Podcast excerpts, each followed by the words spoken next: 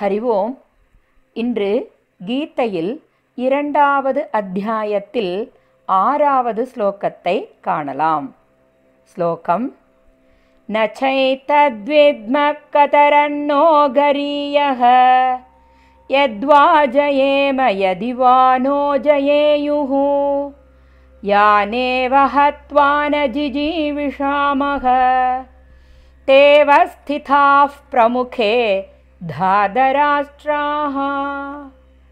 न चैतद्विद्मः कतरन्नो गरीयः यद्वा जयेम यदि वा नो जयेयुः। याने वहत्वा न जिजीविषामः। ते स्थिताः प्रमुखे धादराष्ट्राः।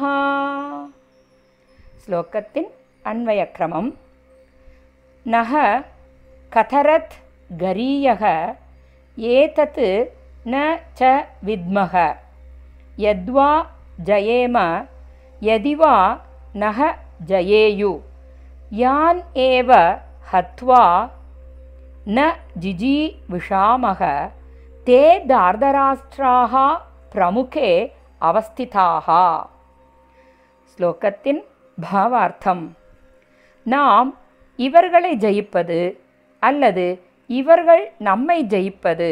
இதில் நமக்கு எது மேலானது என்பது அறிய முடியவில்லை. எவரை கொன்றபின் நாம் உயிர் வாழ விரும்ப மாட்டோமோ அத்தகைய திருதராஷ்டிர கூட்டத்தார் எதிரில் வந்து நிற்கின்றனர். தாத்பரியம்.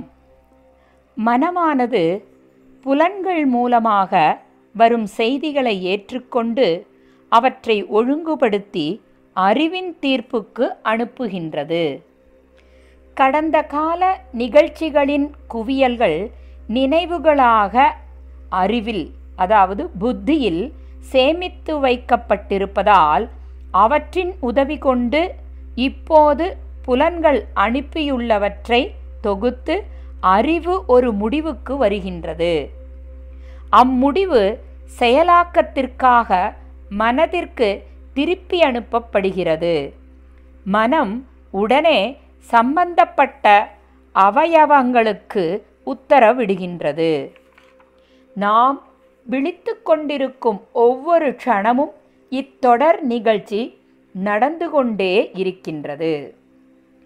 ஒருவருடைய மனமும் அறிவும் ஒன்றுபட்டு இயங்கவில்லை என்றால் அவருடைய ஆளுமையே சிதறிவிடும். அவர் சிறப்பாக எந்த வேலையையும் செய்ய முடிவது இல்லை. இதனால் வெற்றி வாய்ப்புகளை இழக்க நேரிடுகின்றது. மீண்டும் அவர் சரியானபடி வாழ்வதற்கு வகை செய்ய வேண்டும் என்றால் அவருடைய அறிவும் மனமும் ஒன்றாக இணைந்து இயங்க வேண்டியதன் அவசியத்தை எடுத்துரைத்து புனரமைப்பு செய்ய வேண்டும். பிறகு அவர் புது மனிதராகி உலகில் திறனுடனும் வாழும் வாய்ப்பும் பெறுவர். இங்கும் அர்ஜுனனை இப்பரிதாப நிலைக்கு கொண்டு வந்தது வெளியுலகம் அல்ல அவருடைய மனம்தான் காரணம். நான் போரிடுவதா அல்லது போரிலிருந்து விலகுவதா? இந்த இரண்டில் ஒன்றை முடிவெடுக்க இயலாதவனாக இருக்கின்றேன். அர்ஜுனனது மனதில் பகவானது வாதம் மேலும் தனது தரப்பு வாதம் இரண்டும் சரியானதாகவே தோன்றுகின்றன. தங்கள் ஆணைப்படி போர் புரிந்தாலும் நாம் அவர்களை வெல்வோமா அல்லது துரியோதனாதியர்கள் நம்மை வெல்வார்களா? என்றார் அர்ஜுனர். இங்கு அர்ஜுனருக்கு தன் வலிமையின் மீது சந்தேகம் இல்லை. எதிர்காலத்தின் மீதே அவநம்பிக்கை இருந்தது. நம் குடும்பத்தினரையே கொன்று உயிர் வாழ நான் ஆசைப்படவில்லை. யாருக்காக நமது வாழ்க்கையை வாழ வேண்டும் என்று நினைக்கின்றோமோ அவர்களே நம்முன் எதிரிகளாக நிற்கின்றனர் என்று கூறி தனித்து முடிவெடுக்க முடியாதவராக தடுமாறுகின்றார் அர்ஜுனர். அர்ஜுனரின் இந்த நிலையானது எவ்வாறெனில் நடக்க முடியாத ஒருவனுக்கு ஒரு ஊன்றுகோல் அல்லது கைத்தாங்கல் ஒன்று கிடைத்தால் அதனை கொண்டு அவன் எழுந்து நடந்து விடுவான்.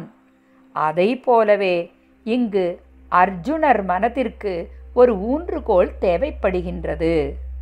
அதாவது பகவானின் அருள் பெறுவதற்கான ஏற்ற மனநிலையை அர்ஜுனன் அடைந்துள்ளதை நாம் இங்கு காண முடிகின்றது. இப்படிப்பட்ட மனநிலையில் பகவானை அணுகிய அர்ஜுனர் தனக்காக யாசித்தது என்ன? நாளை காணலாம். ஸ்ரீகிருஷ்ணம் வந்தே ஜகத்குரும். ஓம் தத் சத்.